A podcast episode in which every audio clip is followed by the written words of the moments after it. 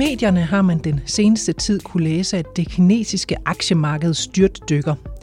Efter at have været lukket i en uge efter det kinesiske nytår den 23. januar, åbnede aktiemarkederne med et fald på mellem 8 og 9 procent. Og årsagen fylder medierne hver dag for tiden, nemlig coronaviruset. Men hvad sker der egentlig med et land og hele verdens økonomi, når en sygdom rammer som det kinesiske coronavirus? Hvor farligt er det egentlig? Jeg er taget til København for at tale med lektor i historie ved Københavns Universitet, Jan Pedersen, om de spørgsmål. Allerførst så tak, fordi jeg må besøge dig her på din arbejdsplads på Saxo Instituttet. Og det er altså her, du fungerer som lektor i historie på Københavns Universitet. Og jeg har bedt dig om at kigge lidt på, hvordan økonomien kan man sige, sådan opfører sig, når øh, sygdommen rammer på verdensplan. Og afsættet, det er naturligvis øh, det coronavirus, som øh, vi ser brede sig fra Kina lige nu. Men øh, først, når du sådan som historiker ser tilbage gennem menneskets historie inden for de seneste århundreder, hvilke pandemier og, og verdensomspændende sygdomme skiller sig så ud? Øh, jeg vil jo først og fremmest nævne, selvom det måske er lidt længere tilbage end de allerseneste århundreder, øh, nævne den, øh, den sorte død, den store pestepidemi, der var i, uh, i uh, senmiddelalderen, og som jo blev fuldt af flere andre pestepidemier op igennem øh, det 16. og det øh, 17. århundrede. En anden ting, der er værd at nævne, det er det, man sådan med en lidt klumpet dansk oversættelse kan kalde for den kolumbianske udveksling, altså den overførsel af smitsomme sygdomme, der skete, da, da det pludselig begyndte at komme trafik imellem det europæiske og det amerikanske kontinent, og som jo i særdeleshed gik ud over den, øh, den indianske befolkning, som lige pludselig blev ramt i masseskala af sygdomme, som de ikke kendte og ikke havde nogen modstandskraft overfor.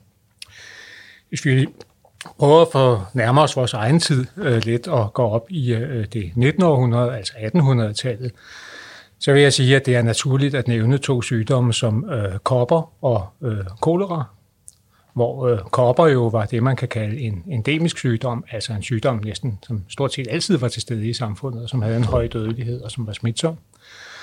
Og så kan man nævne kolera, øh, som jo var sådan en, en øh, epidemisk sygdom, som øh, kunne sprede sig i, i, i lokale områder og også over større geografiske områder og dermed blive til øh, endemier. Og øh, jo altså også sygdom med en, øh, en sygdom med en, øh, en, meget, øh, en meget høj, øh, høj dødelighed.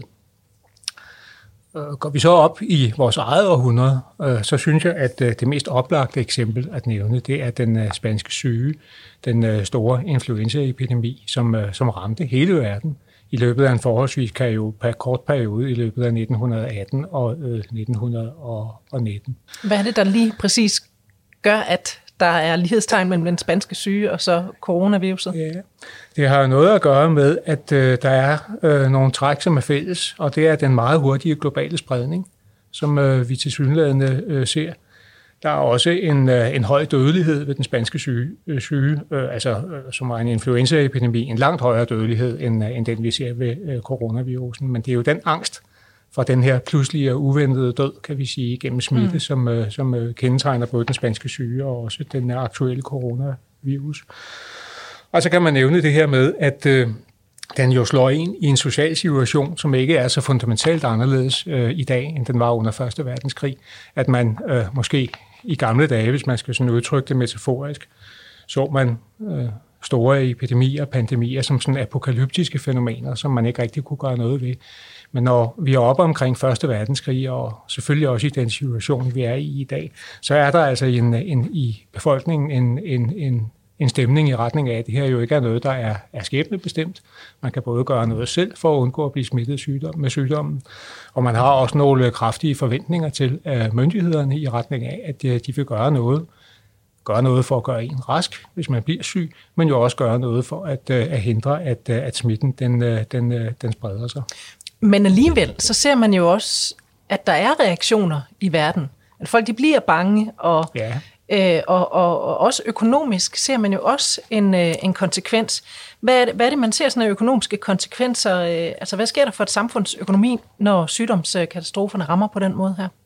Der sker jo forskellige ting. Altså hvis man ligesom tager det sådan bygget op fra grunden af, ligesom en pyramide næsten, så kan man sige, at, øh, at der er jo nogle, nogle direkte tab som jo går ud på, at øh, der er noget arbejdskraft, som, øh, som går til krogen. Altså, hvis man ligesom tænker medialiseringen med og øh, øh, indkalkulere øh, den effekt, der kommer af, at aviserne skriver så meget om det, og også skriver lidt sensationspræget om det temmelig ofte, ikke? jamen så får vi jo altså i modsætning til, til, til sådan den der tankefigur med de, de fire apokalyptiske ryttere, så får vi jo, har vi jo i vores dag en moderne tankefigur, der minder om den i form af sådan øh, zombierne, ikke? og øh, det der med, at øh, jamen, de medmennesker, som vi færdes i plant, de kan jo i virkeligheden være livsfarlige. Ikke? Og det skaber jo en form af, skal vi sige, sådan en psykologisk ængstelse i samfundet, som jo også er, er med til at mindske vores øh, tryghed og vores, sådan, øh, vores almindelige velfærd. Så, så øh, når der faktisk er sket det, at det kinesiske aktiemarked er faldet mellem 8 og 9 procent efter den 23. januar, øh, da de åbnede igen efter deres nytår, er det så overhovedet, kan man sige, tilsvarende det, der egentlig er sket derovre? Altså burde det være så meget? Nej, det burde det jo nok ikke. Altså, hvis man ser på, på, på hvad skal vi sige, øh, øh, den, øh, den række af konkrete tab inden for produktionsfaktorerne, som, øh, som finder sted med tab af arbejdskraft og tab af kapital, som stod, måske står ledige hen, fordi folk er bange for at gå hen og benytte indkøbsfaciliteter, og nogen dør måske fra de virksomheder, de ejer og den slags ting. Det er jo øh, forholdsvis, øh, er forholdsvis begrænset omfang, og, og, og jo i virkeligheden er det jo kun krusninger på, på vandoverfladen. Vi kan jo også se det både på antallet af smittede, selvom det vokser, og selvom der er en del, der er døde, så er det jo ikke særlig, særlig voldsomt.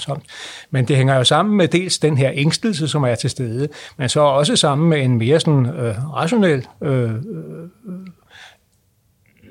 begrundet række af, af forholdsregler, som gør, at vi siger, jamen det her, det kan faktisk udvikle sig til noget, der bliver rigtig ubehageligt, hvis vi ikke passer på. Mm. Så derfor så er vi, er vi altså nødt til at, at, at, at gøre noget for at hindre smitten i at sprede sig. Og når man hindrer smitten i at sprede sig, jamen så hindrer man også det økonomiske liv i at udfolde sig på en eller anden måde.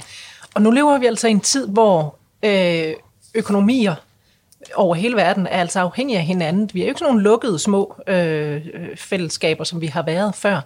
Og hvordan vil, vil, vil øh, den påvirkning, som der er, vi ser på det kinesiske øh, marked øh, økonomisk nu, hvordan vil, det, hvordan vil det påvirke resten af verden økonomisk? Kan man sige noget om det? Ja, det tror jeg godt, man kan. Jeg tror, det er temmelig sikkert, at øh, det kommer til at, øh, at sprede sig som, øh, som ringe i vandet. Men øh, deri, der ligger jo også, at øh, effekterne de bliver svagere og svagere, jo længere vi kommer væk fra, fra Kina, som jo er øh, epidemiens øh, øh udgangspunkt. Altså den nedgang i den økonomiske aktivitet og øh, handelssamkvemmet øh, mellem Kina og den øvrige verden, den skal jo i Kina bæres af det her enkelte land, kan man sige. Men hvis vi ser på resten af verden, jamen så bliver den jo fordelt på et meget stort antal områder, eftersom Kina jo eksporterer til virkelig mange lande, og også importerer fra virkelig mange lande.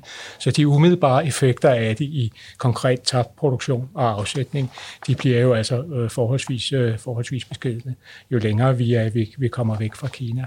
Og det er vel heller ikke særlig sandsynligt, at, øh, at hele den kinesiske nation bliver hårdt ramt meget hårdt ramt økonomisk af det her. Men jo tættere man kommer på, på udgangspunktet, altså Wuhan-provinsen, øh, jo mere alvorligt kan det jo blive. Ikke? Og det er jo heller ikke, det er jo heller ikke nogen spøj, kan man sige, hvis man i en region med 60 millioner mennesker lige pludselig får lammet det, det meste af økonomien. På, på globalt plan bliver så gennemslagskraften jo så ikke så stor, men øh, for den betydelige mængde mennesker, der, der rammer, der kan det, kan det sikkert blive, øh, blive meget, øh, meget alvorligt, vil jeg tro. Og hvis vi så ser lidt øh, historisk øh, på det igen, og ikke, ja. ikke engang særlig langt tilbage, så har vi altså sådan noget som SARS, svineinfluenza, ja. øh, Ebola, Zika, ja. Ja. også nogle andre øh, viruser øh, og epidemier, som man har set. Øhm, og der, var, der blev den amerikanske økonomi, den fik altså lige et hak i tuden, blev ramt. Ja. Og til dels også den, øh, den, det europæiske marked også. Øh, og nu står vi jo altså her, vi ved ikke nu, hvordan øh, det kommer til at gå med den her øh, coronavirus. Men øh, hvordan vil du tro, at økonomien øh, bliver påvirket af viruset? Altså umiddelbart vil den jo blive påvirket, påvirket negativt. Det tror jeg bestemt, den vil blive. Men hvor meget det hænger sammen med sådan, hvad skal vi sige, reelle, begrundede, øh, reelt begrundet frygt for, at, øh, at, øh, at nu bliver vi simpelthen nødt til at skalere økonomien ned, fordi, øh, fordi øh, den smitsomme sygdom, som vi er udsat for, den kommer faktisk til at sætte en, en stopper for, for tingene, og hvor meget der bygger på, på, på, på sådan forventninger, eller bare antagelser om, at der er en sammenhæng. Det ved jeg ikke. De to ting kan jo godt forstærke hinanden, kan man sige. At hvis man mener, at der er en stærk sammenhæng mellem de basale ting, der sker i økonomien, og så den øh, virus, som truer os i øjeblikket, jamen så vil folk måske reagere subjektivt på det på en negativ måde. Øh, men hvis man ser på det netop i historisk perspektiv, som jo er det, du, øh, du efterlyser, så tror jeg faktisk, det er sådan, at, øh, at øh, de her udsagn om, at øh, konsekvenserne de er, er, er ret øh, direkte og ret synlige, at dem er man mere og mere tilbøjelig til at øh, tage med et forbehold, jo længere man kommer på afstand af, af, af begivenhederne. Fordi det, der er ved det, det er jo, at de her epidemier, øh, og også pandemier, for eksempel i form af de regelmæssigt genkommende influenza, øh, epidemier, som breder sig over hele verden, jamen de er der sådan set hele tiden. Og de kommer så forholdsvis øh, ofte. Så det er sådan rent, skal vi sige, sådan statistisk bliver svært at konstatere, hvornår sammenhængen er reel, mm. og hvornår det bare er noget, man sådan forestiller sig på grund af den daglige mediestrøm, hvor man er tilbøjelig til at sige, okay, her har vi et fænomen. Hvis det optræder umiddelbart før, at der kommer en nedgang på aktiemarkederne, så går vi ud fra, at der er tale om en kausalitet. Og det kan der sikkert også være i nogle tilfælde, men det er ikke altid sikkert, at den kausalitet den faktisk er, er, er til stede, fordi der er så mange ting, som kan, kan, kan bidrage til at, at, at bremse, bremse økonomien ned. Så, så jeg tror altså helt klart, at det, at det har en effekt, og, og også en, en negativ effekt, som du siger. Men det er nok meget tvivlsomt, hvor stor den bliver. Den kan blive større, men den kan sandelig også blive meget mindre, og måske endda så lille, så vi, når der er gået et år eller to, så har vi glemt alt om det igen. Det ser altså ud til, at vores økonomi kun i mindre grad bliver påvirket af coronaviruset. Men jeg er alligevel interesseret i, hvordan man passer bedst på sine egne penge i sådan en situation som den, vi står i nu. Det spørger jeg Ib Fredslund, chefstrateg hos Jyske Bank om. Ja, det handler jo egentlig om, at man har kan man sige, lidt beskyttelse i sin portefølje, at den er spredt godt øh, på forskellige måder. Og vi ved jo, at når der er nervøsitet i, øh, i markedet af den ene eller anden årsag, jamen så er øh, statsobligationer, eller i hvert fald noget, der ligner statsobligationer, kan også være realkreditobligationer, så er det typisk en god beskyttelse. Det er så at sige lidt din, din airbag til de nervøse situationer, at når aktiekurserne så falder, jamen så stiger obligationskurserne, hvis det er obligationerne til pas høj kvalitet. Så det gælder om at have blandet sin portefølje godt, sådan at man både har noget, noget eksponering mod aktiemarkedet, men så også noget eksponering mod obligationsmarkedet det er altså ikke første gang, det bliver nok heller ikke sidste gang, at øh, vi ser en virus som, øh, som den her, der kommer til sådan at ryste en lille smule i, øh, i verdensøkonomien. Hvad kan man sådan proaktivt gøre for at passe på sine penge til, til næste gang, øh, noget kommer til at ryste vores økonomi på den måde her? Jamen jeg tror igen, det, det er jo svært at forudse, hvornår det her det kommer til at, øh, at ske, og jeg tror egentlig, kan man sige, at, at rådet igen må være, at, at ens portefølje skal være, skal være afbalanceret mod de forskellige aktiver, der nu er. Øh, det er, jo, det er jo ikke sådan, at man så kan sige, at så skal jeg have nogle helt specielle selskaber, fordi vi ved også, at de her sygdomsudbrud, jamen de kommer jo med meget ujævne mellemrum. Så en mere bred rådgivning, det vil være at sige igen, jamen øh, have noget, der både er eksponeret mod, mod, mod vækster, når der går virkelig går fremad, stor optimisme, men så også have de her øh, airbags i form af noget, i noget øh, obligationer, som øh, er en rimelig høj kvalitet. For det ved vi, at når der er nervøsitet, jamen så kan de hjælpe en til at stabilisere ens øh, portefølje. Så igen må rådet være egentlig at sprede sin, øh, sin portefølje over forskellige aktiver. Og når det så sker, så er det om at have lidt is i, i maven? Ja, lige præcis, fordi erfaringen viser også, at de her sygdomsudbrud, de har som regel kun midlertidig effekt på økonomien. Det så vi tilbage med SARS i 2002 og 2003, hvordan det var et, et enkelt kvartal, der ramte øh, Kinas økonomi hårdt, men den kommer altså hurtigt tilbage. Og når der kun er midlertidig effekt på økonomien, så er der også kun midlertidig effekt øh, som regel på markederne. Så vender man tilbage til den generelle dagsorden, hvad sker der på nøgletal og centralbanksiden, men de her sygdomsudbrud, de er normalt kun af midlertidig karakter og så er det med ligesom at få reddet den her bølge af. Ja, det kan man sige, at man så ikke kan sige, at så skal jeg handle her nu.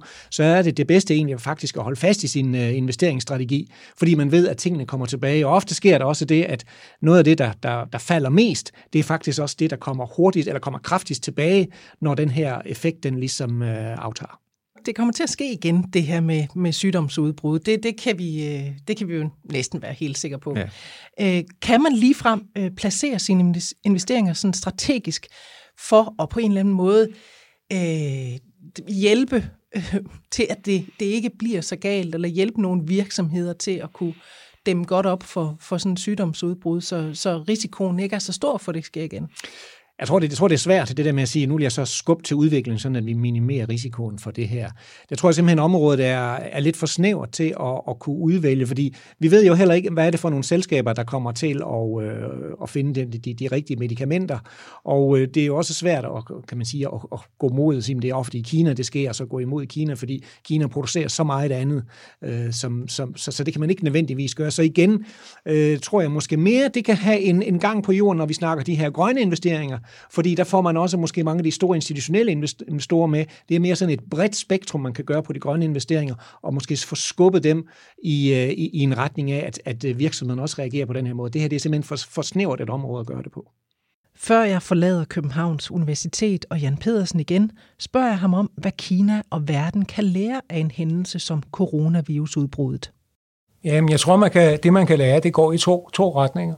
Øh, det ene, det er sådan rent øh, teknokratisk ting at man øh, inden for rammerne af Kinas øh, nuværende øh, politiske og økonomiske system, kan man, kan man måske drage den konklusion, at hvis vi skal undgå, at det her det sker en gang til, og det her coronavirus er jo ikke den første epidemi, der har udgangspunkt i Kina, at man så siger, jamen vi bliver nødt til at øh, lave om på vores øh, tekniske infrastruktur på en sådan måde, så, så risikoen den, øh, den bliver, bliver mindsket.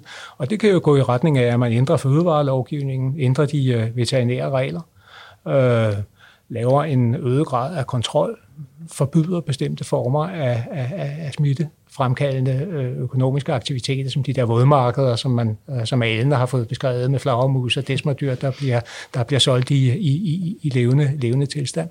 Og der kan også være nogle ting, man kan iværksætte øh, omkring øh, sundheds øh, beredskabet, som også har en, øh, en forholdsvis teknokratisk karakter. Og egentlig kan man vel sige, at i forhold til mange sådan, mellemindkomstlande, kan man sige, lande, som var udviklingslande i en forholdsvis nær fortid, der er Kina vel egentlig ganske godt rustet til at, øh, at gøre det. Men den anden læreproces, som man så kan forestille sig øh, finder sted. Den er sådan lidt, øh, lidt mindre entydig i sit, øh, i sit udfald, og den har jo noget at gøre med de, øh, de politiske institutioner. Fordi der er jo i, i medierne i vores dage jo altså øh, en række analyser, som, øh, som tyder på, at øh, det kinesiske politiske system med sin lukkethed og sin optagethed af til hver en tid at fastslå statens autoritet og partiet altid har ret, at det måske også kan gå hen og blive problematiseret at øh, der er mange i civilsamfundet i Kina, som øh, begynder at tænke, jamen, vores ledere, de lover os jo altid, at de har fuld styr på det hele, og de har den rigtige strategi. Men der er jo noget, der tyder på, at vores institutioner, de ikke virker helt rigtigt. Og det kan jo måske medføre nye politiske konflikter, og om alt går vel, øh, også en reformering af det politiske og det forvaltningsmæssige øh, system i Kina. Og, og, og der er det jo netop berettiget at tale om en læreproces, fordi de ændringer, der så skal ske af det sådan politisk, institutionelle, forvaltningsmæssige system, jamen de kan jo sådan komme på to måder. Ikke? Og den ene, det er, at systemet reformerer sig selv, som nogen tegn jo tyder på, at man i en eller anden grad er villig til inden for det politiske system. Men hvis situationen er sådan, at øh, partiet, det kinesiske kommunistparti, ikke mener, at det er opportunt at gå frem af den vej, jamen så kan det jo blive til en konflikt, hvor øh, øh dele af befolkningen begynder at kritisere regimet og kræve forandringer. Så der er sådan, sådan et, et, et helt, øh, et helt øh, spektrum af, af, af muligheder, som vi kan forestille os øh, øh, øh begynder at folde sig ud, men som altså er forenet af, at en epidemi som den, vi ser, vil fremkalde en stemning i brede kredse, både i den almindelige befolkning og blandt eksperter og folk, der er politisk engageret i retning af, det her, det skal vi bare ikke have igen. Mm. Det der med, at Kina ligesom skal være arnestedet for, for, øh, for, øh, for pandemier, som, øh, som spreder sig ud til hele verden, det dur ikke. Og det er også i Kinas sikkerhedsmæssige interesse at undgå det i kraft af globaliseringen og Kinas store afhængighed af, af, af eksporten, kan man sige. Så, så, så, så på den måde kan man sige, at der kan komme både en, en, en teknisk og en, øh, en politisk øh, læringsproces ud af, af sådan nogle ting, som, øh, som vi ser lige nu. Du har lyttet til et afsnit af Kejseriet, Jyske Banks økonomipodcast. Jeg hedder Anne Kejser, og jeg er tilbage om 14 dage med endnu et kig på det, der rører sig i den økonomiske verden. Tak fordi du lyttede med.